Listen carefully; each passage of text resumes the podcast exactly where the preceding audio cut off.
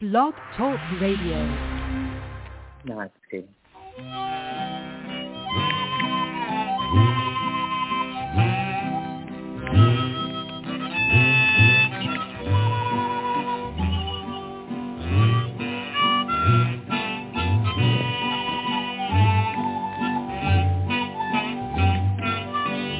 And welcome once again to Lucky Mojo Hoodoo Rootwork Hour, brought to you by the Lucky Mojo Curio Company in Forestville, California, and online at luckymojo.com. I'm your announcer, Clifford Lowe of clifflowe.com in Phoenix, New Jersey, and in just a moment we'll be joined by our co-host, Catherine Yronwode of luckymojo.com in Forestville, California, and Doc Murphy of Doc Murphy in the Twin Cities of Afghanistan. This week we'll be joined by a special guest, Dr. Jeremy Weiss of TempleofMiriam.com in Seattle, Washington bringing us today's topic on souls and soulmates. They will take your calls and offer advice to address, ameliorate, and remediate your questions and problems about love, money, career, and spiritual protection. Using traditional African American folk magic practices of hoodoo, conjure, or root work as divined and prescribed by the greatest spiritual hoodooists of our time. You can learn a lot just by listening, but if you're selected from among those who signed up at the Lucky Mojo forum at forum.luckymojo.com and called into the, snow, to the show, then you'll be on the air and receive a free consultation. We'll be going to the phones in just a moment, but first let's catch up with our co-hosts, Catherine Yronwode and Doc Murphy. Miss Cat. Hi. Well, we had a wonderful little talk prior to the show going live. we even made a list of different things relating to this topic. This is probably one of the most prepared shows we've gone into. I don't know why. We just all sat around, sat around and talked about it. So how are things going, Clifford? Things are good. I'm bit snowed here, snowed in here. I, I slipped up earlier about the show. Said snow because it's on my mind. It's about 20 degrees out here in scenic Teaneck, New Jersey, and it's chilly as hell. Otherwise, Oh, things are great. Wow. All right. How are you Well, stay warm. I'm fine. I'm out here in uh, sunny California. Um, half the Lucky Mojo Curio Company is out with Omicron COVID. Nobody is in the hospital. Nobody is suffering badly. Um, they keep on just getting positive tests. And these are people who were vaccinated and in one case boosted, the other case not boosted. And there are people also who are testing negative. And so we are limping along. I'm cool. I'm negative and I'm not going down into the shop. till it all gets straightened out. But if you ordered from Lucky Mojo, just to let you know, we do have a little bit of a of a COVID um, problem uh, this week and last week as well, and um, and also I know that other um, metaphysical stores have reported the same. Papa G in Nashville had a COVID outage, uh, but he you know they got over it and uh, nobody ended up in the hospital, so that was fine. So I'm just letting people know that's what's going on with us. And um, I've been working um, very, very hard on uh, photography. Been enjoying photographing uh, little bits and pieces of the shop, getting them out on Facebook and Instagram, and I've been adding photos to the Lucky Mojo forum, which is started off as one of those old-fashioned forums where everything was in text, and uh, there's now a lot of photos. And if you have photos of Lucky Mojo products or um, you know anything you want to share with us, we would love it because getting those pictures of our products out and in use is something that does us good as a company. And um, I guess that's it. I've been doing a lot of reading on Hoodoo Psychics and via AIRR. And the biggest news of the week is via AIRR. We have a new member of AIRR.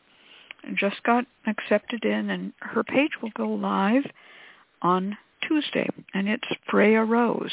Now, many people will remember Freya Rose under the name Fiachna Rose when she was a moderator at the Lucky Mojo Forum, and she was she's made 1,300 and some posts at the forum. Very helpful woman, and she has joined AIRR and Hoodoo Psychics. And if you liked her posts on the forum where she's just a very kind, spiritual person.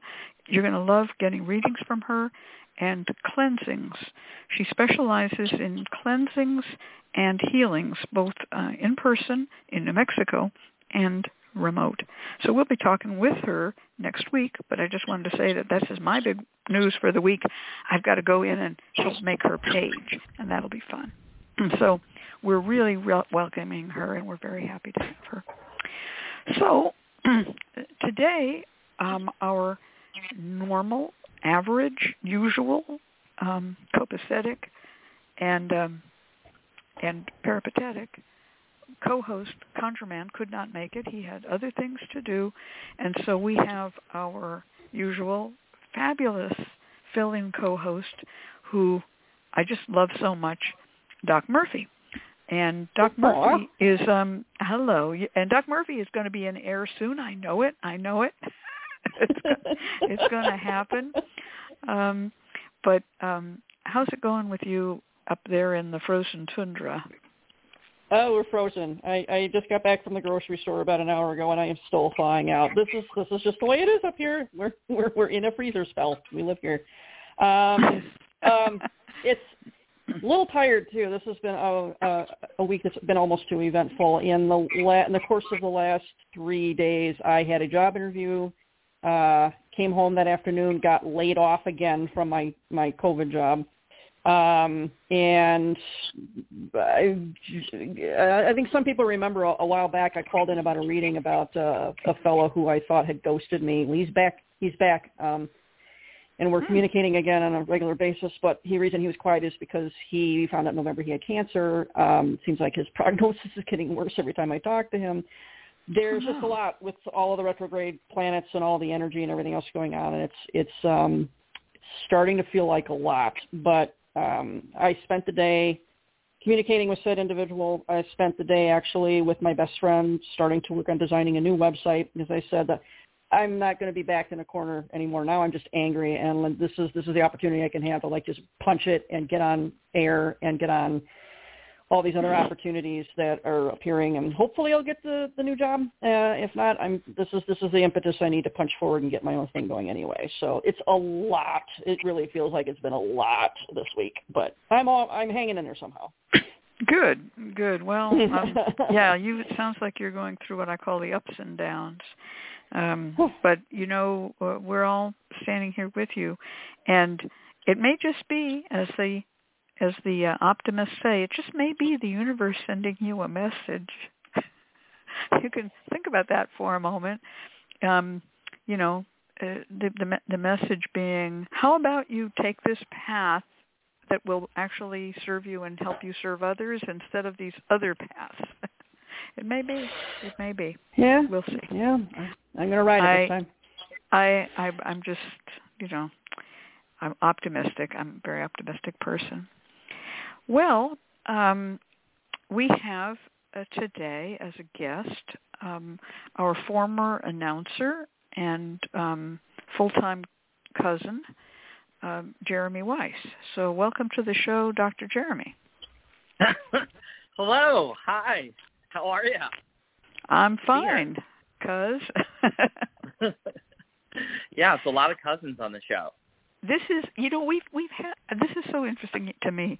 Um, I, we've mentioned this before. Clifford Lowe, our announcer, is also one of our cousins, and we've had shows where we've had three Tauruses and even four Tauruses. Right. But three, right. But but this is three a three cousin show, and we didn't know we were cousins growing up. Not we just didn't. It all came out through DNA and genetics and genealogy and you know like oh my god, we're all cousins, right? So I'm waiting for the fourth cousin to show up. At some point there we will have a four cousin show, this I swear. it'll be it'll be weird. Um, the Baal Shem Tov? the Tov will show up. That's right. I was going to yeah. leave the door open for Elijah myself. there you go. There you go. Okay. Um, so, um, well, welcome back. Welcome here. Welcome, welcome, Jeremy. Um, you are the one who um, people know has um, started off becoming well known in the magical community because of your knowledge of hoodoo and um, and then kind of have gone on to what I would call the reclaiming tradition of Jewish folk magic as a, as opposed to the Kabbalah. And I know you have a Jewish um, folk magic festival that you run, and you have put out books on the subject. And so, um, tell us what's new in your world. You know, for the last month or so, week, year. Oh, my, my gosh. Well, you have. Well, firstly, let me thank you because you've been gloriously supportive of all my endeavors. Um, so much appreciated, cousin. Um, uh, my, we've had a lot. I've been incredibly busy. It's been last month we held the first ever recorded uh, uh, Heiner Plett, which is a, a, a psychic death trance um, that was performed in the in the 16th as early as, as the 16th century. We had 300 people uh, sign up uh, uh, for the event to receive ancestral readings, um, and uh, it's done actually through a mechanism of uh, communing of the souls. So it kind of pertains to the subject uh, for today, and on top of that, uh, I, we're launching the the Jewish Magic Festival. Of course, is is coming March uh, 27th and 28th, and we'll be talking about techniques of exorcism and uh, uh, uh, techniques of mediumship for gnosis and uh, incense making and all, all sorts of, of, of really fat Lilith fascinating uh, topics. I've been busy preparing and going crazy uh, for that. And just today, we had a new product launch, honestly. Um, it's called the Negative Energy um, Cleansing Crystal. And uh, it, so it's on, on the website. So it's been crazy. I've been blogging and producing and writing and filming and and taking calls from clients and doing it all doing it all wow wow and that, folks, is Sagittarius energy.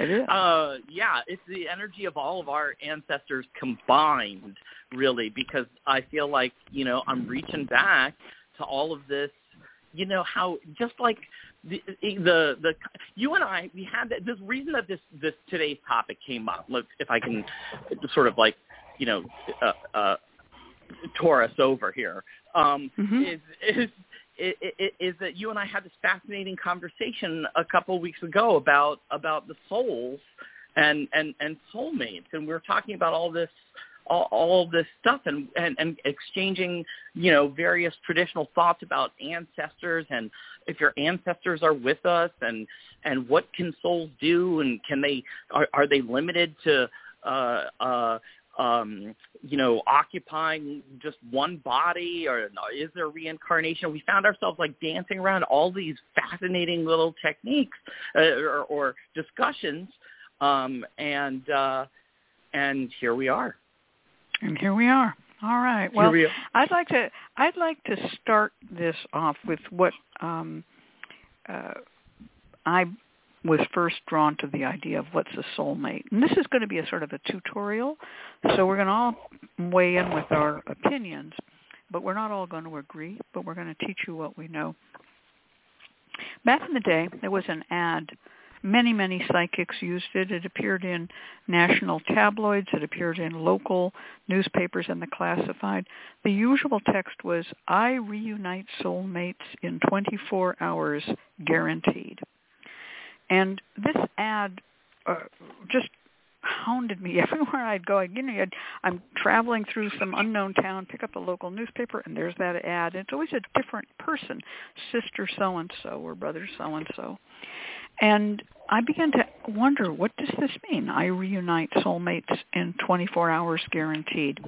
So I I went to one of these places just to see what were they talking about? What was it about? And it was very obvious that it was a scam, um, just from the way the place was set up and what was going on. but it was interesting because what they thought a soulmate would be was a person you had had a relationship with. It had not resulted in a marriage, and you were pining for them. So they were working from a platonic concept of the split apart male and female entities who become these two souls endlessly howling and reaching for each other throughout the world. And that you would never be happy till you met your true soulmate. And so I spun out a little tale to the reader about how I'd found this person who I thought was my soulmate, but then they married somebody else. And I wanted to see what they would do. You know, were they going to like encourage me to commit adultery with this person, or were they going to, you know, tell me to forget it? And they had a, an answer, which was that person wasn't your true soulmate. They may have seemed like your soulmate, but they were only there to teach you a lesson. So oh, that's a really cool weird line of scam. So I went to another one of these in another city. I just was, you know, traveling around in those days. And I thought, okay, they guarantee to reunite soulmates in 24 hours. I went in, I spun out even a more sophisticated version of the story, and they spun the same answer back at me. Well, you thought they were your soulmate, but it's because they fooled you. And so I was painted as the victim of the soulmate um I guess you could call predator. um, and but but they were going to show me now that that wasn't my soulmate and they were going to find me my real soulmate. And i said well can you find me my real soulmate in 24 hours? And they said no we'll have to burn a candle and you'll have to come back later. Of course i did not. So that's when i became um, acquainted with the idea of soulmates. This was in the 70s 80s they were still doing it. So i began to do a taxonomy of soulmates. And my taxonomy is as follows. There are many others that can be added.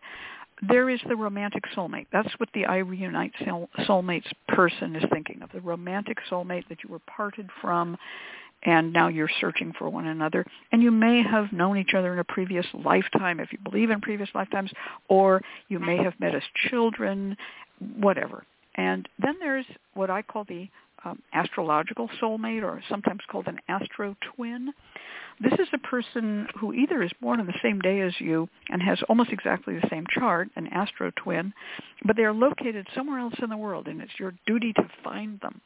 Not necessarily yeah. for mating, but to like you're going to. It's like you know some sort of a positive and negative charge and a hadron collider. Wonder twin powers. Yeah, yeah, right, exactly. but there's also there's also the astrological twin in which all of your planets are in mutual reception with the corresponding planet in a sort of a heteronormative way. Your Venus on their Mars, their Mars on your Venus, your Sun on their Moon, their Moon on your Sun. I used to sit there and do charts trying to figure out if such people could be found, and they can be actually. Then there are people who are what I call devotional soulmates. They uh, fall in love with a another being. This could be a religious being, a literary figure, dead or alive, a celebrity, dead or alive, and they believe that they are that person's soulmate. Why, if only I could meet Justin Timberlake, I would solve all his problems. He's just been waiting for me, or whoever the celebrity du jour is. And these people are often deluded, and they use the term soulmate in a kind of a wacky way. Then there are genetic soulmates, and this is what I was talking about with the cousins. Um, here are three cousins. How did it happen that three descendants of the Lowe family from Prague just happened to be on the radio show together talking about folk magic? Isn't that odd? Out of all the gin joints in all the world, how did we all happen to meet each other?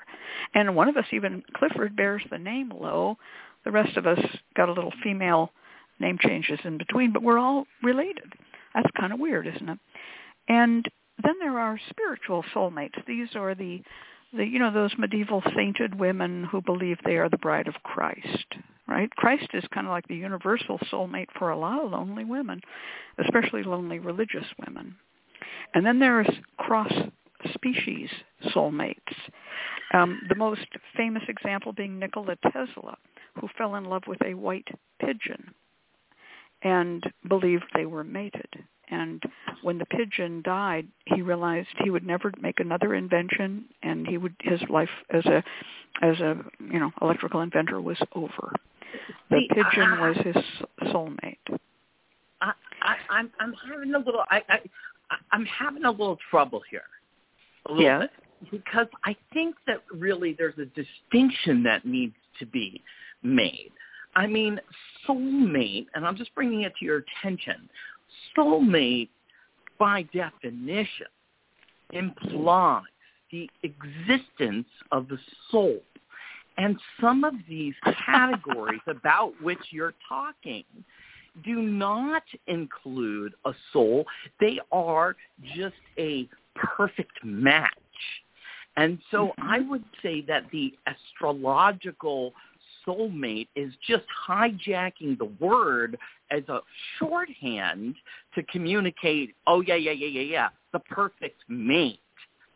And because it doesn't have anything to do with the soul. It's your astrological perfect mate. Mm-hmm. So I think Well- there's a little confu- I think there's a little distinction to be made. Yeah, I there is. But then the question to- is, mm, but Jeremy, then the question is, what's the soul? If the soul, and, and of Mhm. course we we know because we've talked about this and studied a little bit. Not every culture believes that there is a soul for every being. Some think Mhm. that all souls are only confined to human beings. Some people believe that everybody has one soul, that is their essence. In some cultures, there are three souls, five souls, 20 different Mhm. souls, and each soul has rulership or control over part of your entity, or your your uh, universality. So this is where I kind of broke it down into this idea: if we have souls, um, which is sometimes distinguished from spirits, by the way, which is a whole other story. But if we have Uh-huh. souls, and you say, well, this cat or this dog or this horse is my soul-mated horse, right? That doesn't stop you from having a soul-mated lover. I mean, unless you're using the horse as your lover, which I wouldn't think you would. So there's a there is an ambiguity about the word soul, and I do want to say that um, we have a web page at AIRR, and I hope it gets um, noted here that Miss Michael wrote on the soul, and she did a tremendous uh, service breaking down these different qualities of the soul, these different theories of the soul. Once you have the idea of a soul, there's also the question of what happens after death or before birth. Mm-hmm. If the soul is transcendent, what happens to that relationship?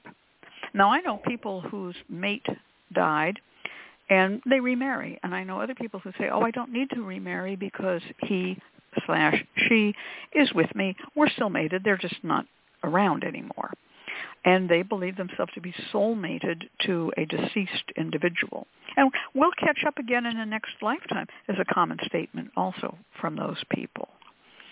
So I think what I want to talk about here is that, first of all, whatever you, the listener, comes to think about this topic of the perfect soulmate or the perfect mate, it's going to be based upon what you think about the soul. And that's, you're exactly Mhm. right, Jeremy. So, Jeremy, why don't you give us a little, and, and I'm sure that uh, Doc Murphy can pitch in too, give us a little overview of the soul. And by the way, it's readersandrootworkers.org slash wiki, which is W-I-K-I, slash soul. It's about as easy as you can get. And if you go there, you'll find a lot of stuff. But go ahead and talk about what the soul is so we know that the soul can be mated, perhaps. Well, sure, sure, sure. Well, I my expertise really is, of course, um, in the uh, soul as thought of in the various Jewish traditions, in the Jewish tradition, and um, interestingly, uh, in early Judaism, before say around the 10th century, um, the idea of a soul was not so prominent in Judaism, um, and and the and when you died, there was your soul uh, could either go to heaven or Gehenna, which is a, a type of hell. And then around the ninth uh, century, they begin to have this idea in, uh, uh, in you know um, in Europe that uh, uh, there is a soul and maybe there's this idea of reincarnation, but at first it's rejected and they actually make fun of it. Uh, but by the 10th century, they then, these Kabbalists that come around, well, they're a little bit later, uh, and they, these people, uh, these rabbis and sages, they, they begin to adopt it as as this whole idea.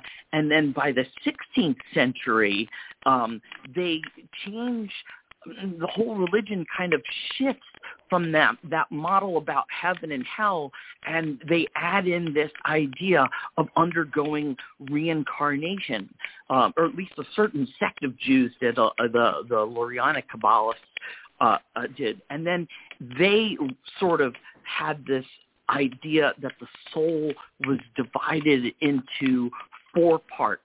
There was the the nefesh, and and this is the fundamental vitality that animates all sentient life. Um, and this is the thing that remains in the world. It's it's able to communicate with the living. It's it's the part of the soul um, that you can see as uh, apparitions of the dead, you know, ghosts. The but but in the in the you know in graveyards and in your dreams. That's the nefesh. And then there's the the ruach, which is a part of the soul that is the center of morality and emotion. And by the 16th century, the Kabbalists thought that if the ruach didn't undergo uh, this reincarnation process known as Gilgul, if it was prevented from doing that, the the soul could become a dybbuk, which would be an unhappy soul, and it would jump into someone else and like possess them. And then there was the part of the soul called the neshama, and the neshama is the part of the soul that is the highest self, and that allows the person the the awareness of the divine um, that's the part that's in in that we use in, in the Higher Plet to commune with other souls that are in heaven. And then there's the the finally they divided it into the the Kabbalists divided it into the Chaya, which is a part of the soul that's that's kind of like your sixth sense. It's your ability to to tune into the divine, you know, and it's with your Chaya that you're able to actually, you know, that some people are actually able to perform miracles with their like up part of their soul. So that's the idea of the soul, you know, from the Jewish Kabbalistic kind of point of view, but it uh, and it is in some ways very similar to uh, other religions, a Hindu type uh, um, uh, tradition. Yes, and I and I got to say, you said something earlier on. I do want to say this for people who need to hear it. Certain sects of Judaism. Um, Judaism has different denominations. If you don't know about that, just think of the difference between the Catholics and the Hardshell Baptists. So um, not all Jews believe in reincarnation. In fact, many of them look at, at a statement like reincarnation exists and they just go, what are you talking right. about? There's right? lots of opinions. There's as many opinions. It's a it's a very right. interesting religion that way. Um, and I had a bibliomancy moment uh, where earlier today I, I, I had a student uh, and we we were looking something up and I've been telling them over and over and over in the Jewish tradition, we, you know, it's all subject of, of differing opinions, and we're constantly debating. And we looked something up in the Talmud, and the very first line that our eyes fell upon was about these two rabbis debating, you know, uh, argument. Or I was like, funny. see, you know, you go right to the thing, you know, there it is. And there so, it is. Well, I, I'd like to put in a word for Christianity, since most of our listeners will be Christian um, for obvious reasons, and there are different ideas about the soul in different Christian religions too. There is the idea that after death the soul goes to purgatory. That is a Catholic belief. Um, it hangs around in purgatory. It can evolve or graduate up toward heaven after having served time in purgatory, or it can descend to hell. There are those who go, I guess, straight to hell and do not pass go and do not collect $200. There are those who are innocent, but they must be baptized, or they can't go to heaven directly. Um, and that is very different than, for instance, what the Baptists believe, which is much more in line with what Jesus taught, which is that the soul sleeps. And so you end up with Black Baptist gospel songs like, Sleep on, mother, sleep on, lay down and take your rest. You got to lay your head down upon your Savior's breast. So when you listen to a song like that, you know they're speaking of a specific afterlife in which the mother sleeps and this and the dead sleep and do not know anything until they awaken again. And there are many Jews that comes from an earlier form of Judaism. And so many Jews are in line with the Baptists, strangely enough. So these ideas are all out there for anyone to grab a hold of. There's the idea that there are people we are meant to know, that for some reason we will know them when we see them. We will we will know them on sight. I have theories about this having to do with literal um, uh, biochemical cues that somebody would be um, you know have the same um, major histo- histocompatibility complex you'd smell them and you'd go one of us one of us right you'd know them even if you found them somewhere else and this is kind of like astrological mates. This is this is mates based on pheromones and and other things. Someone whose blood type would be suitable for you to exchange a kidney with, right? I mean, those are soulmates too, insofar as the soul is said to live in the heart or in the kidneys or in various places in the body, according to the Egyptians. Those people that you recognize that way may have some um, biomedical chemical connection to you. That doesn't mean you can um, expect to marry them necessarily. So, in a way, all of these um, ideas um, that that your soul is going to survive, it's going to reincarnate, it's going to wait to go to heaven or hell for the day of the judgment, Onyx Rose said rather snarkily, in Christianity, hell is like the default position. I don't know about that because, I, I, you know, most people like, you know, and then what is the Rainbow Bridge? Where did that come from? Suddenly, when I was a kid, all the Christians, I hated the Christians before one thing and one thing only. They said that animals didn't go to heaven. I thought, these people are horrible, horrible, horrible. I know animals go to heaven. How can they say that? They're so wretched. All of a sudden, the Christians did a 180. They invented the Rainbow Bridge. You can look it up. It just came out of nowhere, and oops, all of a sudden, all of them talk about the Rainbow Bridge. It's but not in the, the Bible, Mr. Phillips. It's not in the Bible, but now Christians believe in it, just the way the Lurianic Jews went all into reincarnation. So, well, if you want yeah. to know something else that became a, a, a recent change, we were talking about uh, the Catholic tradition with regard to what happens to souls. Um, Mm-hmm. You know, there's there's you know you can go to heaven if you were real good. You can go to purgatory if you screwed up a little bit, and people could pray you back out. You could go to hell if you were really bad. And there used to be uh, a place where uh, unbaptized babies or stillborn souls would go. That was called limbo, and it was basically Huh. heaven, except you couldn't be near God. That was if you go into Catholic cemeteries, you will see that um, Catholic infants were usually buried away from the rest of the people in Catholic cemeteries because their souls were still not considered well enough to go to heaven. And so that sort of like pollution narrative was still there. You actually can go to Catholic cemeteries and you'll see gravestones that say baby boy Johnson, baby girl so-and-so, and they're away from the adults um, and that used to be the idea was that like, well, you know, they couldn't go to heaven to be near God because they died before they could be baptized, but they're in a pretty nice place and that's okay. Well, Pope Benedict, this is the pope that was the, the the pope before the current pope, got word that the Muslim when the, when the people asked the Muslim clerics, well, what happens to the souls of of um, uh, babies who die or, or stillborn babies? And the Muslims said, well, they go right to heaven. For heaven's sakes, they're just babies. It's they're not guilty of anything. There's no fault. And Benedict was like, oh, this is going to make Catholics look really bad. So in an instant, he wrote a piece of paper, and limbo is gone. So You're now, according to. Catholic theology, I'm not kidding. Now, according to Catholic theology, unborn and stillborn babies can, and uh, unbaptized babies go straight to heaven. And they got some explaining to do in those old Catholic cemeteries where that that practice is actually still, uh, yeah. So it's wow. Uh, that was just a little, a little. Oh, let's just talk about and, and the thing about anthropologically speaking, when you talk about how a religion or how a culture talks about what happens after you die is oftentimes a reflection of how you think you should live. Um, oftentimes the afterlife is like a cosmic blueprint of how a society should be or how people should be.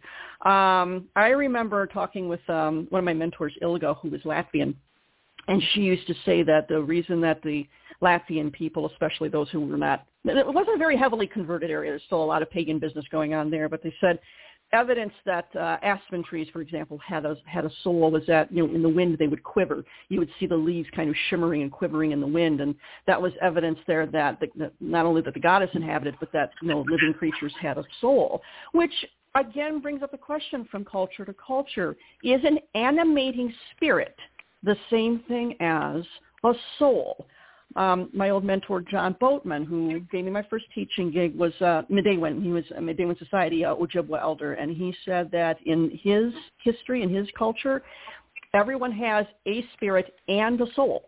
And what happens is that if you're sleeping and you're dreaming, or if you're astral projecting, it's your spirit that flies around, you know, getting messages, visiting people, doing things.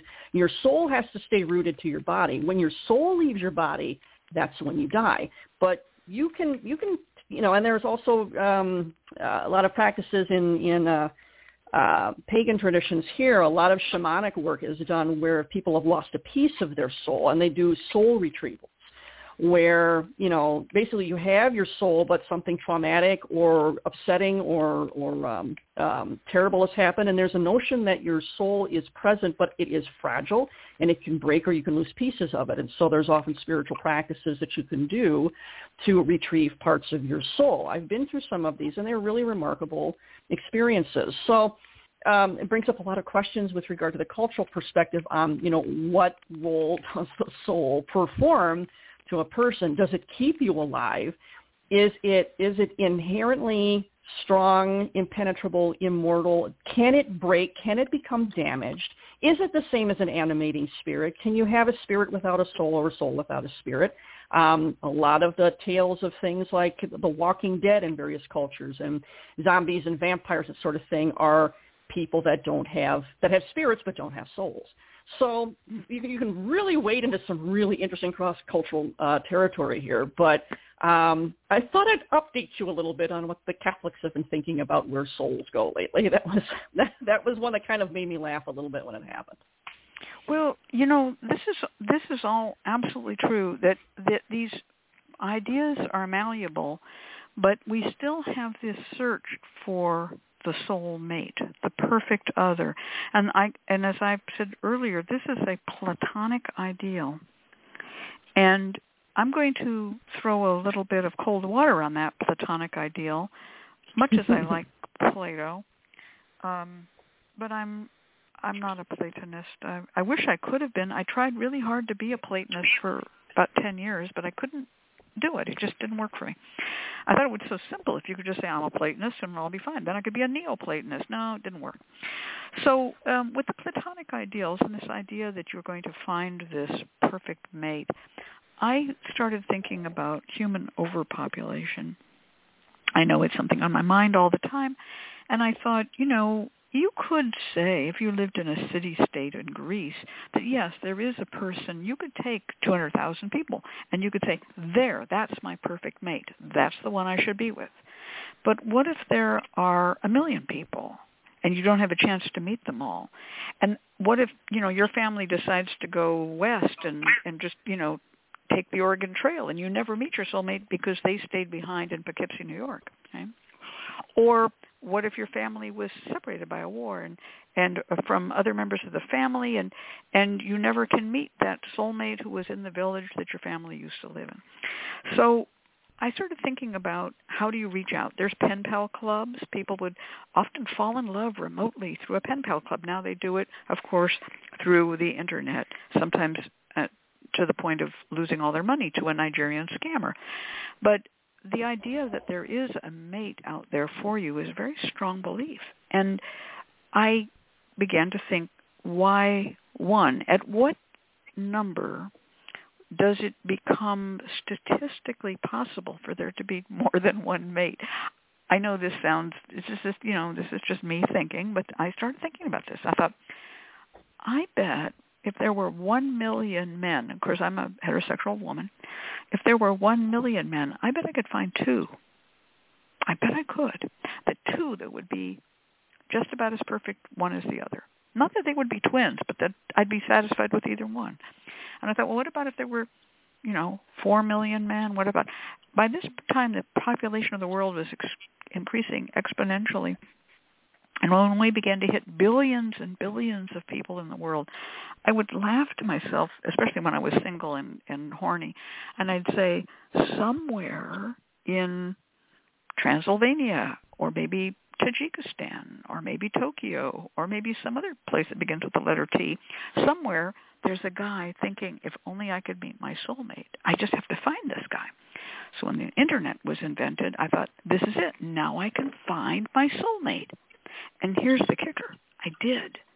I went on the internet and I met a guy whose name started with a T, incidentally, and a Tyagi, who is now Nagashiva. And it it wasn't all that hard to actually run into each other, smell each other, fall in love, and marry. It was easy. So the next thing I have to say is that don't believe that there's only one soulmate. In my opinion, is that you would be able to find on this earth. Oh my gosh, you might find at least 15 or 20 of them, unless you have a very specialized idea. So, cousin Joshua says, yes, it is a numbers game, and that's that's the truth. So, we talk a lot about doing these cut and clear spells where you write down the list of what you don't want and the list of what you do want, the two-list method, right? And that's a good way to find a soulmate is you just put out your you know your your shopping list. This is what i want. And um eventually you'll find the people who match up with all of those things. Miss miranda Tarot says i think we have many soulmates. That's kind of what i'm saying. Um and some may be soulmates on one level and some on another. You just you feel simpatico you feel a vibration. Um there are of course oddly inappropriate um soulmates. You know you find somebody and um and you think am i deluding myself? This person is so far away but you meet and bang it's right you know? Um and of course it can also be wrong if you you know don't stick with your program of what's on that list. Oh uh, he's perfect except for he's a heroin addict. You know you you kind of vary from your your shopping list. I'm very convinced that um finding a soulmate is not as hard as it seems to be, and that losing a soulmate, well, like the old readers used to say, maybe that wasn't your soulmate after all. But even if it was, there may be another. And I'm I'm trying to tell people, my clients, don't buy into this idea that there's only one person in the universe for you. I think that uh, God has a backup plan. That's what I think.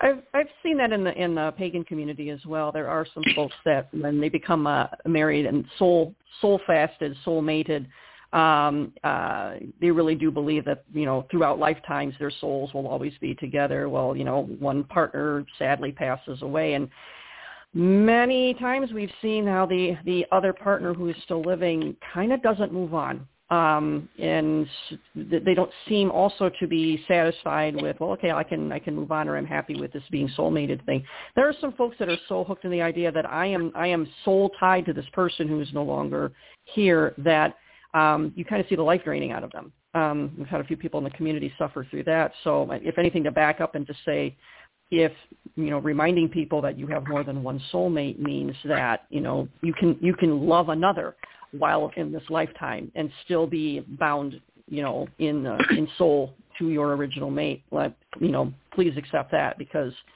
um, you know we don't, we don't want you to make yourself unhappy um, in this mm-hmm. lifetime. If if your soulmate is no longer physically beside you, you you you you can have a great time with another soulmate or with another partner. Yeah, and that's not to say you have to take, um, you know, second best um, I I really do think there is a lot going on in the world that um, Well, you know, when you feel like you've lost someone, it can put you down into a real downward spiral, and you think, well, you know, what am I living for if not for you? It's old lyrics. Mm-hmm. But um, but and that's that's that kind of self deprecating and self-depressing lyrics. What am I living for if not for you? Nobody else. Nobody else will do. I don't think so. I think that somebody else, somebody else will do. And yeah, we go through depression if we lose somebody. They didn't measure up. They didn't like us as much as we liked them. They died. Whatever happened, um, there is still our own soul, our own center that's crying out to be mated. And I don't think anybody should ever give up. Well, um, you know, it, it, it, it, it's it's interesting that you that you bring that up. You know, that's a very positive. That's a wonderfully p- positive uh, outlook, and I and I, and I, I want to reassure people in the in the in the Jewish tradition, we acknowledge that it, it is hard. A good marriage is considered to be as miraculous as the parting of the Red Sea, um, according to Talmud. Um, but interestingly, uh, in the Jewish tradition, they also believe that successful matchmaking has kept God busy since the time of creation, and that this is in both the Talmud and the Zohar. So uh, every you know uh, the divine is working on your behalf if you're out there. You know, it's, it's, mm-hmm. it's out there. Yeah, mm-hmm. and that uh, we also have this concept of uh, known as a beshert, right? That's a different type of soulmate. That's a belief in in in destiny or fate of something that is that is meant to be beshert. It's it's their it's their divinely preordained soulmate. You know, your the but it could be uh like the perfect fit of jeans that that just fits your your derriere just perfectly, right? There could be more than one brand, right? You could have you could have Levi's that is perfect for your Callipygous tuchus, and you could have you know Lee that's good for your steatopygic buttocks, you know, right? And that they could both be your beshert, your You're your funny. destiny. You're funny. The Um, perfect fit. There was a there was a a minor hit when I was a kid um by a, a group called the Loading Zone, and the name of the song was "Don't Lose Control of Your Soul." And um yeah, it it was it was fun. It was good, and it really um it was kind of a, a watchword around where I lived at the time. Um, it wasn't, I don't think, a national hit, probably just a Bay Area hit. Um, but don't lose control of your soul was a was kind of a watchword. So uh, we're not here to make fun of the idea of soulmates. Um, if you really do find someone who you are compatible with over many, many systems. You both like the same amount of salt in your food. Did you ever think that would be a problem? Like he likes salt, I don't like salt, or I, you know, no. If you like the same amount of salt in your food, that's a good reason to live with somebody. If you like sex the same amount of times per week, month, or year, that's a good reason to be with somebody. If you have the same grooming frequency or habits, you know, that's a good reason to be together. And from these little building blocks, the soul of the body is made.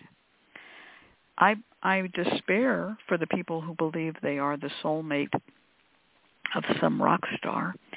That's that's you know, very difficult, very difficult, and um, well, that's what you got. It's a it's a problem, and as a professional reader, I see, an awful lot of that. Um, you know, people wanting you to, I don't know, make it make it work for them, but it won't. You know. So, I'm I'm not. Um, uh, I'm gonna I'm gonna actually put in a YouTube link to this um, funny old song. Don't lose control of your soul. Um, if you lose control of your soul, it isn't my problem. Uh, well, i i if you lose control of your soul, is that is that because uh, your soul escaped? Is it possessed? What happened? You know, I think song? that song that song came out during a time when soul also acquired another meaning, and what it really meant was urban black anything, soul food, soul music, Like Soul And- Train TV show. Soul Train TV show, right? And so soul became this sort of um shorthand for that, and then this was used a lot in the Bay Area, and so this idea of don't lose control of your soul was kind of a it was kind of a little thing about you know keep your hip, keep your keep your togetherness, you know, together. Um, and that's another thing we need to talk about too is if soul is used as a synonym for black culture, does that mean that the people who pioneered that use thought that people who were not black did not have souls, that they were soulless? Calling people soulless, it's a hard word to pronounce, is very common. Um, saying that animals are soulless is common. And I think what that stands for in a more metaphysical way is that you literally cannot see the soul of that person. People are not, there are not really soulless people. They wouldn't be living, in my opinion. But, um, but to say, well, I don't like that soulless corporate culture. What they're meaning is that the culture does not allow me to contact, express my soul. So um, I think that's that's where that term entered in. But it's always a good idea to recognize the soul of another, however that is. And there's a bit there for young people, a warning. If you suddenly have a revelation and really realize what someone is truly like inside and you see a great deal of beauty or admirable qualities, that doesn't mean you have to fall in love with them you can have an affectional tie that is not a romantic tie. It can be devotional.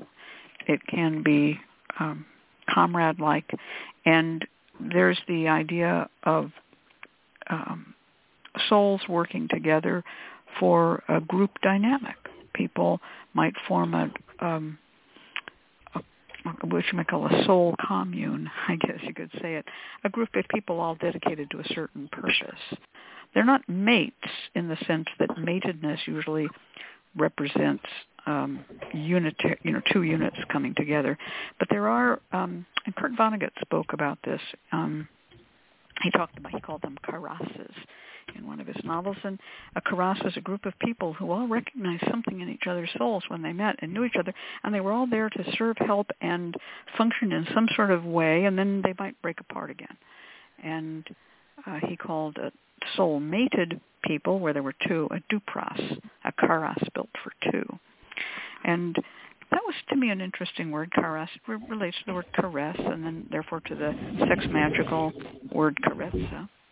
And um, so their idea that there are people that you can feel that you are mated to um, without being literally naked in bed together. Um, Freya Rose has joined us here and, and, and says soul family. That's a good way to put it, soul family. And um, but Nagashiva says, can you have soulmate triads, soulmate circles? Yeah, that's kind of what we're talking about, the karass. And um, those people, when you um, when you know them, you often will end up knowing them for decades, many, many years. They will always be part of your soul group and um, a community of some sort. So can we guarantee to reunite soulmates in 24 hours? No, we cannot. Are there people who have no soulmates? I'll weigh in on that. Yes, there are people who have no soulmates. That doesn't yeah, I would agree soul. with that. Yeah. You've met a few, right? Sure. Sure. I, I mean, there's a lot of people who they they I mean maybe they have soulmates, but they reject the desire to uh, for companionship or completion and go off and and become a hermit. That's there's you know Yeah. So when we when we talk about spells, and I'm just going to make a, a real quick idea because this is a show about spell casting and work too. One of the most interesting ways to look for a soulmate is through astral travel. And if you know about it, we've done shows on it before. It would basically consist of sort of liberating yourself um, imaginatively from your body and and sort of looking, sort of flying over the world, looking for other people who are looking for you, and seeing if you can hook up with them. You can sometimes get very strange uh, little what I call hot spots. You know, there's somebody who is looking for someone like me, and they are in Toledo, Ohio. I keep on picking places with the letter T. I don't know. That must mean something. Um, and you know, you you think, should I go to Toledo, Ohio? Or is that a fool's errand? Well, I'm here to say that, like I said before, it worked for me. It might work for you. You don't know. You don't know. Um, but you can also be misled, and you can also find someone who is really just there to be your really good friend. Don't assume that every soulmate is going to be romance. And if you want to do this kind of work, again, I think having a for a mate a, a literal mate, a list type program is good. If you're doing it to find people who might be uh, compatible with you on many, many more levels than the normal friendship, do some spiritual journeying. Look around in the astral plane, I guess you could call it, for them. Doc Murphy, how do you go about finding a soulmate? Oh, I always had a joke with friends back in college of like, there's somebody, there's your soulmate out there, there's somebody out there for you. Mine, unfortunately, is right now in Sri Lanka and is about to step in front of a bus. You know, um, where you can get a little, a little get too trapped in the idea that there's one for everybody. Um, I am still on the uh, anthropological fence about the notion of soulmates. As I kind of mentioned before, really whether or not what the role of the soul is, what the soul does for you, what a soulmate means, if a soulmate is such a thing. There's so many different cultural permutations of that that it's almost to the point where you can kind of can choose um, how you want to engage with hmm. that sort of relationship. So I observe it a lot, like I said, in, in the in the Paganistan, in the pagan community here, where we have so many overlapping traditions and and uh, differences of belief. Um, literally in the same room, you can have a whole bunch of people with different opinions about not only what happens to your soul and if you have a soul, but what it means to have a soulmate and how you cultivate those relationships, both while you're walking around on this planet and after after death. And so I'm still very much enjoying being in my favorite spot as an anthropologist, which is right on the fence, observing and watching everybody and um, refraining from coming down too heavily on a on a position on that, but uh, open to seeing what, what that might be. Um, if you'd asked me five years ago, I would have said I think soulmates are baloney but mm-hmm. you know you have you have to you have to kind of refrain your your point of view. The more you talk to people and the more you listen to points of view. So i will just say i'm still happily on the fence about about that notion. So when i take the biological point of view i think there's something about biochemistry and astrology. In fact astrology biochemistry that's my idea of soulmates. How about you jeremy? Um you know i don't i, I I, I I don't know. I get what everyone is talking about um, for sure, and I think the problem is um, you have to think about all the other implications of what of the other things that you believe. If you don't believe in a soul, then you know how do you how do you explain possession, right, mm-hmm. or soul transference? So right. So okay. Well, we're going to have to we're going to have to mind. leave it there because uh, we just had our little musical cue. So we can come back to this some other day, but I think we've given people enough ideas. Let's turn this over to um, cousin number two. All right. Support for this program is provided by the Lucky Mojo Curio Company in Forestville, California, and located online at luckymojo.com and by the Association of Independent Readers and Rootworkers, AIRR, a directory of ethical and authentic conjure practitioners located online at readersandrootworkers.org, and by Hoodoo Psychics, the first psychic line run entirely by Hoodoo practitioners. Receive a reading with a trusted root worker instantly. Call 1-888-4-HOODOO or visit hoodoopsychics.com. and by the Crystal Silence League, a free online prayer service of the Association of Independent Spiritual Churches, located online at crystalsilenceleague.org. And our client today is Alexis, calling from sorry um, from area code 510. Alexis indicated that they had uh, uh, no readings on the situation, and she wrote, My husband and I want to find a bigger home. My husband and I found a house we would like to rent and submitted an application. What can of root work can I do to stand out from the other applicants? I'm financially always putting more money towards our expenses, and this would require me to put out a deposit and first and last month's rent, plus new furnishings and electronics. Is it in our best? Is it in my best interest to do so, or wait until he saves up? Turning it over to you, Miss Cat. All right. Um, so, hello, Alexis. Are you there? Oh, she's not present on the phone. I just saw the note. Sorry for that. Um, all right, so we're just going to read for Alexis uh, with what we got. Um, finding a bigger home, want to know, financially putting money toward expenses. Mm, okay. Um, wait until he saves up. All right, I'll I'll do a reading on that. It's hard for me to read when the person isn't present. I find I I'm not one of those people who likes email readings either. I like to read when I hear their voice. Okay, number one is the card, the Ten of Wands. This is a guy walking toward a home in the far, far distance holding ten poles as if he was going to build an addition onto the house or maybe a, a little patio, who knows and he's on a stage. This is a self-imposed problem. It is not so much a real problem as a mental problem because when a person's on a stage in my card deck, I look at it as sort of the interior drama. Trying to get to the house, heavy burden to carry. You will not find what you're looking for for 10 months is how I interpret this because it's the 10 of wands. And um and to me that is um you know a difficulty. The type of root work indicated, because it's wands, would be candle magic. The next card is another wand card. So we're now still with candle magic. This is the page of wands. So this is someone searching the desert for what they want. They have a guide star. They're looking up at the sky to guide themselves. They're setting off from a known place, the Great Pyramids and the Plain of Giza, and they're going, I'm going to go forward. So this talks about refining what you want, not so much like do we have the right amount of money and then we just take the first house that comes along, but um, what you you really want to do is get that house. Okay, so you found this house that you want to to um, get, but I'm seeing a problem in the first place.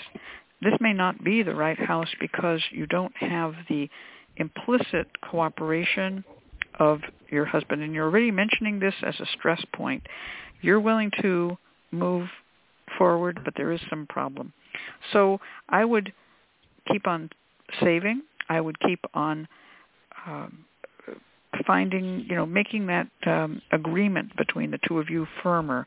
It's nice to have a house, but it's better to be bonded with your mate, in my opinion. And the third card backs this up. It is the Knight of Pentacles. And this is the card of a man on a horse with slow money. So I think that you need to do a little bit of root work around money. So maybe a little bowl of money and and uh, accumulate tithes, or if not tithes, at least some coins that you're going to give out as charity to those who need a home. But it also shows that you are ready to go. Um, the princess or page of wands and the husband is stalling. So that's what I see. Candle magic will move it forward, and I think also trying to um, eh, just give this a little time to mature. This may not be the right house at the right time. So that's um, that's kind of how I see it. I also feel that again, this is um, hard to talk about with this person not being present.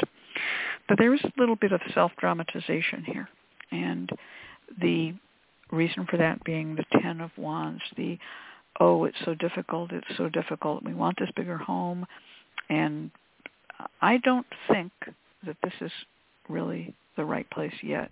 If you just want to rent, you know, you want to um, think as you grow older about owning a home. It's much more economical. But if you just want to rent, you certainly want to have enough money put aside for all of those months that, you know, heck, somebody got sick or whatever. I wouldn't make a move until I had, and I'm very conservative financially, I wouldn't make a move until I had at least six months ahead in my rent in a in just put away in a little bank account. I I wouldn't do it. I I've I'm very stubborn about not growing beyond your capacity. These cards show look, wait, and then wait some more. So that's my reading on it, and I hope that Alexis does, uh, you know, come back and maybe listen to the show in the archive. So let's turn this over to Murphy. Okay. Um. Oh, I'm sorry. Uh, I I'm wrong. I just heard Shiva from the other room. Jeremy, let's turn this over to Jeremy. My fault. Sorry. either way, I'm I'm good either way. Mm-hmm. Um, I'm good either way. But I, I look at the um, the the questions here that Alexis posed, and, and there's really two questions. Uh, uh, what what can I, uh, what what root work can I do to stand out from the other applicants? you know, and, but the first question really is: Is it in my best interest to to do all this stuff, or wait until and and save up? And so I like to use bibliomancy, which is a form of biblical divination. And I do it uh, with my book, Sefer Hashalat Sefer, which is a book of bibliomancy. And um, I'm going to tell everybody since this is a radio program, you can't see what I'm doing. I reach into my bag and I've pulled out a token and the token directs me to a certain one of the seven prophetesses of the Bible. And this is the prophetess of Abigail, this token. And uh, I use for Abigail a token. It, it happens to be a little coin from uh, from British West Africa from the 30s. It has a Star of David on it, which is Abigail. The prophet is Abigail's husband. And it's interesting that I pulled out this coin because uh, it, it does indeed relate to financial matters. So uh, Abigail is a, is a good prophetess to have on your side. Now I'm going to think about your question about saving and and and and ask Abigail, and she points me to uh, a table too, and I pull down and ask and have asked your question, and I'm referred to uh, Exodus 16. Uh, that's chapter 16, Exodus chapter 16, verse 23. And that says, that says, Alexis, he said unto them, this is what the Lord commanded. Tomorrow is to be a day of Sabbath rest a holy Sabbath to the Lord. So bake what you want to bake and boil what you want to boil. Save whatever is left and keep it until morning. So my feeling here is what uh, Abigail is trying to tell you by referring you to this uh, text in the Bible is is that you should, you know, continue to do your daily routines and you know pay your daily expenditures pay for your bread and and your water and your things and do your best to to indeed save to continue to save. So that's my first reading. The the second issue is really a matter of of uh, remediation and root work what root work uh, can can you do and um, there's a, a, lot of root work uh, uh, to in order to make yourself a mm, a better, more favored candidate. And I'd like to refer you. There's a lot of approaches in uh, in in magic of, uh, to getting your way, of course, to influencing others. You can try to do the typical thing we think of is a love spell where we've entranced someone, we've bewitched them, we've charmed them. We've used all of those words, right? Those are all magical words. Um, we have fascinated them and now they do what we want them to do and sometimes we think of this as like a little automaton or, or robot but there's another approach, and the, there's a in the Jewish magical religious tradition, we try to leave free will alone. We don't want to put anybody under our our commands. We want them to do things out of their own free will. So the way to change the tables a little bit in our favor is perhaps to make ourselves more appealing not to control the other person, but we do self work and and and and and work on ourselves. And there's there's a lot of cells uh, out there, and I'll give you just one that both um, that that both works um, in the both the hoodoo tradition and in, and in the Jewish magical tradition, eh, or any of the traditions of the Abrahamic faith. If you say um, Psalm number four, three times before sunrise. And each time you follow the psalm with, may it please you, O Yehe, to prosper my ways, steps in doing, let me find grace, favor, and mercy in the eyes of, and this is in whoever you're looking to, who's the decision maker, so that she may or he may grant my petition, grant my desire and be amply fulfilled, and let my wishes be satisfied even to this day for the sake of your great and mighty and praiseworthy name. Amen. Selah. And this comes from Shemush Tehillim, which was was used by Anna Rivas and and uh, Anna Riva and uh, Gottfried Selig, uh, Powers of the Psalms and Secrets of the Psalms. It's it's psalmic magic, which is of course in line with with hoodoo, the practice of hoodoo. Well, that's really neat. And again, uh, now we're going to turn this over to Doc Murphy. Now, um, to come up with some spell work. Let's see what Doc yeah. Murphy, what do you have to say? Yeah, I just whenever I, I kind of work with root work uh, prescribing, I just toss just a couple of cards just to get to give me a little bit of direction here. And all the cards are kind of describing that now is not the time to jump for renting property. Um, mm-hmm. Cards that are kind of bounding um, this this um, situation is the Knight of Swords, which is the Knight of I'm going to race in and do things too fast and and and get in ahead of myself. And the other one is the Sun reverse, which means things are still a little bit cloudy right now. Things are things are not entirely clear with regard to the future. The cards that are kind of denoting the direction are um, denoting the season um, that it's probably not going to be right now in the wintertime. It's probably going to be in the spring when it's going to be time to actually move and make that jump. Um, the Five of Pentacles um, reversed came up. That's a card of kind of getting through the winter. Interestingly, the card about saving money and and um, putting your money aside and about philanthropy and about taking care the um, uh, Six of Pentacles um, is in the middle, which is again another warning to like you know hang on to your money, be smart with your money, be careful with it, save it.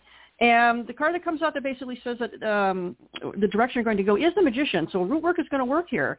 Um, but he's doing his magical work surrounded by flowers that are sprouting. So this is something to shoot for in the spring. And so the root work that I'm going to recommend is to get yourself a potted plant. Just just run to Home Depot or, or uh, wherever you like to go and get your favorite gardening store and just get a small potted plant, preferably a money plant if you can find it.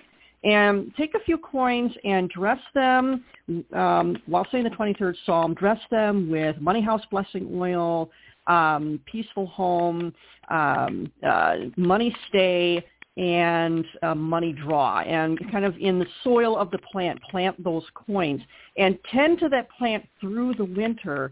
And then as it grows and it starts to sprout and if it's a flowering plant if it flowers in the spring that will be your sign that now is the time to look for the new place to live and to use that energy toward finding the real the really, really good place to go and rent. Um, here in Minnesota, they're actually right into uh, rental leases that if you try to move out during the winter in between November and February, um, you are still going to be responsible for the rent um, the apartment that you move out of because it's very hard to fill apartments when it's icy and it's in the snow and when it's wintertime. This is a time to wait. Uh, save your money, plant that money and plant those blessings into a potted plant, and then when spring comes along and that growth occurs, then you'll have both the magical energy and the magical strength to be able to find the place you're really supposed to live. So that's my recommendation, and, and I will absolutely take uh, editorial help from other folks. Well, you know, that kind of goes with that third card I had, the Knight of Pentacles, which is a person who has plowed and planted, but is not mm-hmm. Yet the harvest time, and he's carrying mm-hmm. a big coin. So your spell is very in line with my reading as well. I would um, say something else about this too. If you don't, this house that you are looking at right now, I don't think that's going to be a doer. I get a mm-hmm. map um, of the area that you want to live in, and draw um, a line from where you live to the area bounded by where you want to be, like whether it's a four square block area or a whole left-hand side of a big city. Whatever it is, you're going to draw from where you are and draw your bounding line. You might be inside your bounding line too. It doesn't have to be a journey. When you have that bounding line on your map, I want you to just put that map down. That becomes your altar cloth, so to speak. And I want you to consider two candles because we did have some candles in my reading. Um, one candle being where you are now and the other one where you want to go. If you're inside the boundary, then you're just going to put out uh, candles along the boundary line and just circle it. You might want to put three of them for a triangle, four of them for a square, something like that. And and burn those candles. I do like the idea of coins in a potted plant. I think that's beautiful. And when the time is right, and the plant is ready to pot up to the next size. It might even be a plant that you could put outdoors rather than an indoor plant, unless you're in an mm-hmm. apartment or hoping to get into an apartment that is, does not have ground around you. But if you're actually hoping to rent a house, you might want to get a plant that is perennial and rather than an annual because you want to stay there for a while. So those are my ideas on that. How about you, Jeremy? Do you have any idea? Hmm. Uh, I, I mean, these are all phenomenal ideas. I already gave one, uh, uh, uh, one, um, a specific uh, uh, guidance, but another one uh, of influence is to wear malachite uh, at whatever gathering you you are at when you're trying to make your application to your home uh, that that that you're interested in buying, the one that you're interested in buying, and that will help influence the the uh, sellers. Mhm. That's good. Malachite is good, and again, um, uh, coins are good. Um, you know, having some coins in your pocket, um, and of course, five finger grass is good to be approved by others. Um, another thing that a lot of people use. You can um, plan your, ahead, and as I said, this may be some time, and and uh, Doc Murphy got that also. This is going to be a delay, so you have some time to think about it until spring, and get your um, you know do your candles. Maybe do them um, every uh, week, uh, or you can do them for two weeks out of the month as the moon grows to make things come your way. And um, I think that it's not impossible to do this, but what's impossible, what we're seeing is it's impossible to do it right now. Yeah. And uh, that's you know sometimes the way it, it is. Um, and you just have to save, know, save. yeah, time. save up, save your money, save and also when you yeah, save your money, and also while you're saving your money, give a little money to Habitat for Humanity. Okay, that gets housing for the people who really can't afford it at all.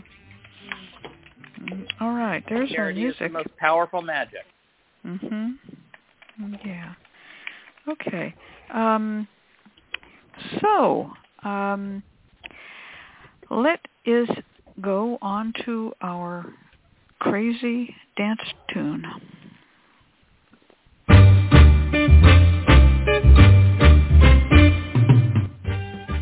The LMC Radio Network is a media alliance whose excellent shows include The Lucky Mojo Hoodoo Rootwork Hour with Catherine Yronwode and ConjureMan Ali, Sundays 3 to 4.30, The Crystal Silence League Hour with John St. Germain, Tuesdays 5 to 6, The Witch, the Priestess, and the Cauldron with Elvira Love and Phoenix LeFae, Fridays 1 to 2.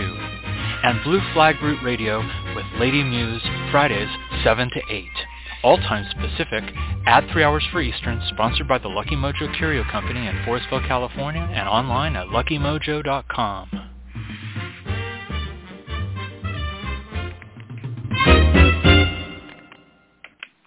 And now it's time for our free spell segment from our special guest, Dr. Jeremy Weiss of TempleOfMiriam.com in Seattle, Washington. Take it away, Dr. Jeremy. Ah, thank you. Thank you, Clifford. Um, so this is a, a ritual uh, to, uh, to find your soulmate. And this is your beshert. I think I referred to this earlier, which is really your your perfect fit, your perfect fit. And the things that you're going to need are a spice box, which are as simple. That can be as simple as a cigar box or a, a small box, anything that you put uh, uh, spices in. I actually have one that is a Lucky Mojo box. Um, and you're going to need two candles and uh, some candle holders. So first what you're going to do is you're going to, and Miss Cat, just, we just spent the time talking about compatibility and various traits, and we didn't even get into the interesting topic of which traits could supersede other traits and whether or not if the person has quality A, does quality C and D really even matter, and all of those complicated things. But so uh, speaking along these lines, what you're going to do is you're going to prepare a mix of spices according to the qualities that you want in your soulmate. All right, so you, you look up in Miss Cat's book and you select, say, the appropriate incense um, and uh, don't use anything that you're allergic to or whatever. But then, like, let's say you want someone who's maybe brave or, or something. You, you would use yarrow or, or courageous, maybe nettle. Or if you desire someone who's romantic, you're going to take your spices. You're going to add rose petals. Mm, if you want your mate to be prosperous, you might use besamim spices or, or money herbs to your mixture. Maybe maybe high morals is really what's important to you. So frankincense and myrrh would be a great choice. Or you want someone who's kind of chill, right? You want kind of someone chill, then vandal root. But maybe you want someone who's a go-getter and totally focused all the time, like go, go, go, go, go, go, go. So you're going to add a little coffee into it. And you just have to play with it because just like every quality, like not all smells go together. So you're going to blend your instance. And I'm just going to also mention here, like if you become a really great incense maker, there's other other ways of adding these qualities into your mixture. Like for instance, a sapiosexual, you know, someone who's really attracted to the intellect, they might want to add a little bit of King Solomon anointing oil in, in, into their into their mix, right? Or maybe you don't want to use any any any odoring causing aromas whatsoever, you could say certain biblical verses. So, for instance, if someone wanted their mate to be a good singer or have a strong voice, you you, you generally recite Exodus uh, chapter 34, four, four verses uh, 6 and 7, or Exodus uh, 15, 2, or Genesis 44, 18. Those are all, all work for someone to have a great singing voice. And so now that you have your little formula and it's blessed with the, the proper blessings, you've got your mixture just the way you want everything to, to be, right? You're going to set this aside with two candles and wait until the time is right. Now, the Talmud teaches us that every Sabbath we get a second soul. This is our soulmate, a second soul. And therefore, this ritual has to be done after the sun goes down on a Friday, on a Friday, and you have to see more than three stars in the sky. Okay? So you bring out your spice box, okay, when this is happening, you bring out your spice box and your candles and your holders. And then Genesis, the first chapter of Genesis, verse 26, tells us that the soul enters and leaves the body through the nose, through the nose. So while you're contemplating the various qualities that you desire your soulmate to have, you're going to breathe them all into your body along with that second soul, right? During, you know, that's given to you during this very special time. And you're going to place each empty candle holder on, on your little candle safe altar about a foot apart and then you're going to say these magic words. And the magic words, I can put them in the chat. It's Baruch atah Adonai Eloheinu melech haolam borei mimine besamim. And then you're going to open that box and you're going to breathe in the aroma of your soulmate until you feel refreshed, right? Then you're going to take some of the loose potpourri, the incense that you made, and you're going to write the following sigil. It's called Beshert. Okay, you'll write the, the sigil between the two candles. Then you, the, the, the candle holder. So you write it with your incense. You draw, you sprinkle your incense, and then you take two candles, hold them together because candle flames represent soul. You light the two candles as one, and then you set the two candles on either side of your sigil. Okay, so you light them at the same time. And after you light them, you say the following magic words, which is Baruch atah Adonai Eloheinu melech olam borei morei ha'esh, which means fire. So then, and then what you can do is like if you want to really gild the lily, you can look in the glow of your of your uh, of the you put your fingers next to the glow of the candlelight and they say that you can see the the face of your beshert your mate in the in your fingernails. So it's a, a type of fingernail scribe. So a lot of people want to know, what do I do with all the herbs? Well, now you gather up them in the pile when your when your when your candles burn down, right? And you still have this pile of herbs on your table. You gather all of these burns and you just burn them on a charcoal incense briquette, and that that soul, that the scent of that soul will be will permeate your your house and your room and and and um, and and there you go. That's the that's the spell. The wow, spell. complete with footnotes. yeah, footnotes. wow, there's nothing I can add to that. That's really great. That's really great. You're you're amazing, Jeremy. What a scholar. Wow, and and what a magician too. Very very interesting spell. Um, well, I just one, one more one more little thing I just wanted to say. Remember I was saying earlier about soul, and I mentioned that song "Don't Lose Control of Your Soul," um, which was a local hit in the Bay Area by the Loading Zone.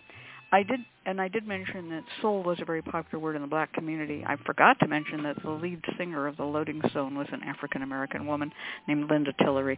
So there was a connection to that song and to the black community. okay, well this has been a, a soulful session, and I hope people got something good to take home from it.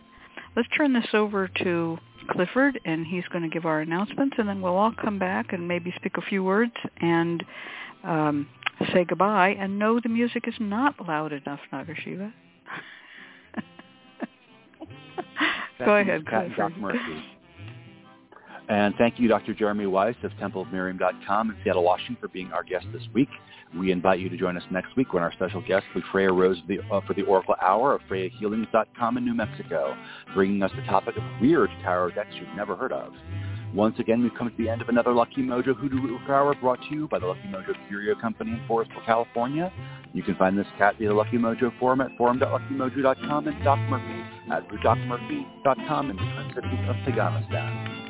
I'm your announcer, Clifford Lowe, joining you from clifflowe.com. The Lucky Mojo Hoodoo Hour can be every week live on Blog Talk Radio at 3 p.m. Pacific, 6 p.m. Eastern Time, and the shows are available in archive via luckymojo.com slash radioshow.html. For all of us at Lucky Mojo, I'd like to thank you for being here and invite you to tune in once next week at the same time when you will hear the familiar strains of the Memphis Jug Band playing the Jug Band Waltz. Thanks, everybody, and goodbye. Well, thank you, Clifford. Um, Thank you all for the Three Cousin Show. and thank you, Doc Murphy, for putting up with us as we as we held the Three Cousin Show. Um, we're all so happy to see Freya Rose in our uh, group AIRR So um, come on over after Tuesday. We'll be announcing it all over social media. It'll be on Instagram. It'll be on Facebook. It'll be everywhere. But um, come on over and check her out. She will have a bio page. You'll be able to book her. She's joining Hoodoo Psychics. You know you're going to love her because we love her and we don't ever lie. We know who is good and we tell you so. Okay. And it was nice to see her getting into our chat tonight. See her pretty face. All right, folks. I'm all ready to wind this up. And um, I'm going to go out and meet with my soulmate, and we're going to hug and cuddle because that's what we do after every one of these shows. Good night. Good night. Good night. Good night.